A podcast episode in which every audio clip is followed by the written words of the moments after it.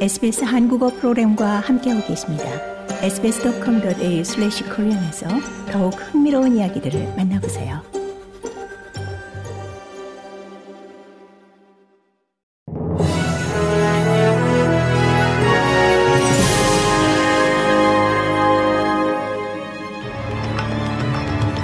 (12월 21일) 목요일 오후에 SBS 한국어 뉴스 간추린 주요 소식입니다.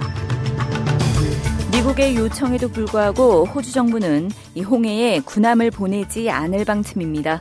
리처드 마스 국방부 장관은 호주 정부가 군함을 보내지는 않겠지만 해군 대원 6명을 추가로 파견하고 무역 통로 확보를 위한 미국 테스크포스 팀의 노력을 지원할 것이라고 말했습니다.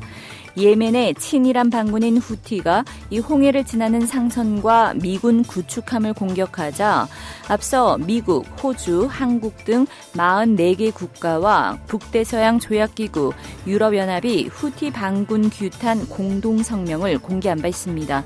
미국은 번영의 수호자 작전을 창설하며 이 호주를 비롯한 우방 국가들에게 다국적 함대에 기여할 것을 촉구했습니다.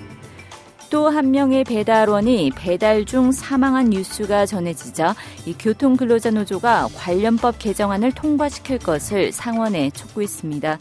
29세 배달원의 사망 뉴스는 1년이 넘는 동안 보도되지 않았고 그 이후 4명의 추가 기워커 배달원이 근무 중 사망했습니다. DAG가 입수한 자료에 따르면 7년 동안 917명의 배달원이 배달 중 부상을 입었습니다. 이들 중 70%가 오토바이로 배달을 했고 나머지는 자전거를 이용했습니다.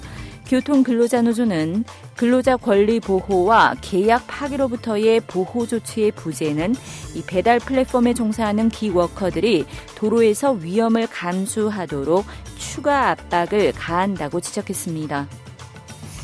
퀸즐랜드주 최북단의 쿡타운 마을 주민들이 우잘우잘 원주민 마을에서 홍수를 피해온 이들을 두 팔 벌려 환영했습니다. 호주 방위군 헬기 두 대가 투입돼 이 열대성 사이클론 제스퍼가 몰고 온 대규모 홍수로 파괴된 우잘우잘 마을의 주민 200명 가량을 이틀에 걸쳐 안전한 마을로 이동시켰습니다. 앤소니 알바니스 연방 총리는 오늘부터 이틀간 이 스티븐 마일스 퀸즐랜드 주총리와 함께 피해 지역을 둘러볼 예정입니다. 암흑가 범죄 사건 당시 무고한 시민 한 명을 사망에 이르게 하고 두 명에게 부상을 입힌 혐의를 받는 남성에 대한 체포 영장이 발부됐습니다.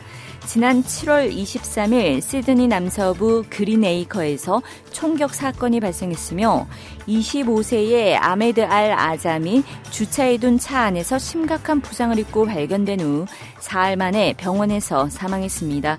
22세 남성과 19세 여성은 이 사고 현장에서 50m 떨어진 곳에 주차해둔 다른 차 안에서 부상을 입었습니다. 경찰은 총격범인 22세 남성 앤소니 펠레에 대한 체포 영장이 발부됐다고 밝혔습니다. 경찰은 펠레가 해외에 있을 것으로 추정하고 있습니다. 고국에서는 내년 총선을 앞두고 여권의 지속적인 차출 요청을 받았던 한동훈 법무부 장관이 오늘 오후 장관직에서 물러납니다. 한 장관이 국민의힘 비상대책위원장직을 수락한 데 따른 겁니다.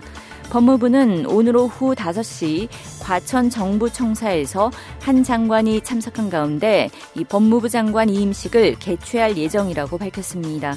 지난해 5월 윤석열 정부 출범 후 첫 법무부 수장에 오른 한 장관은 장관직을 내려놓고 정치권으로 향하게 됐습니다.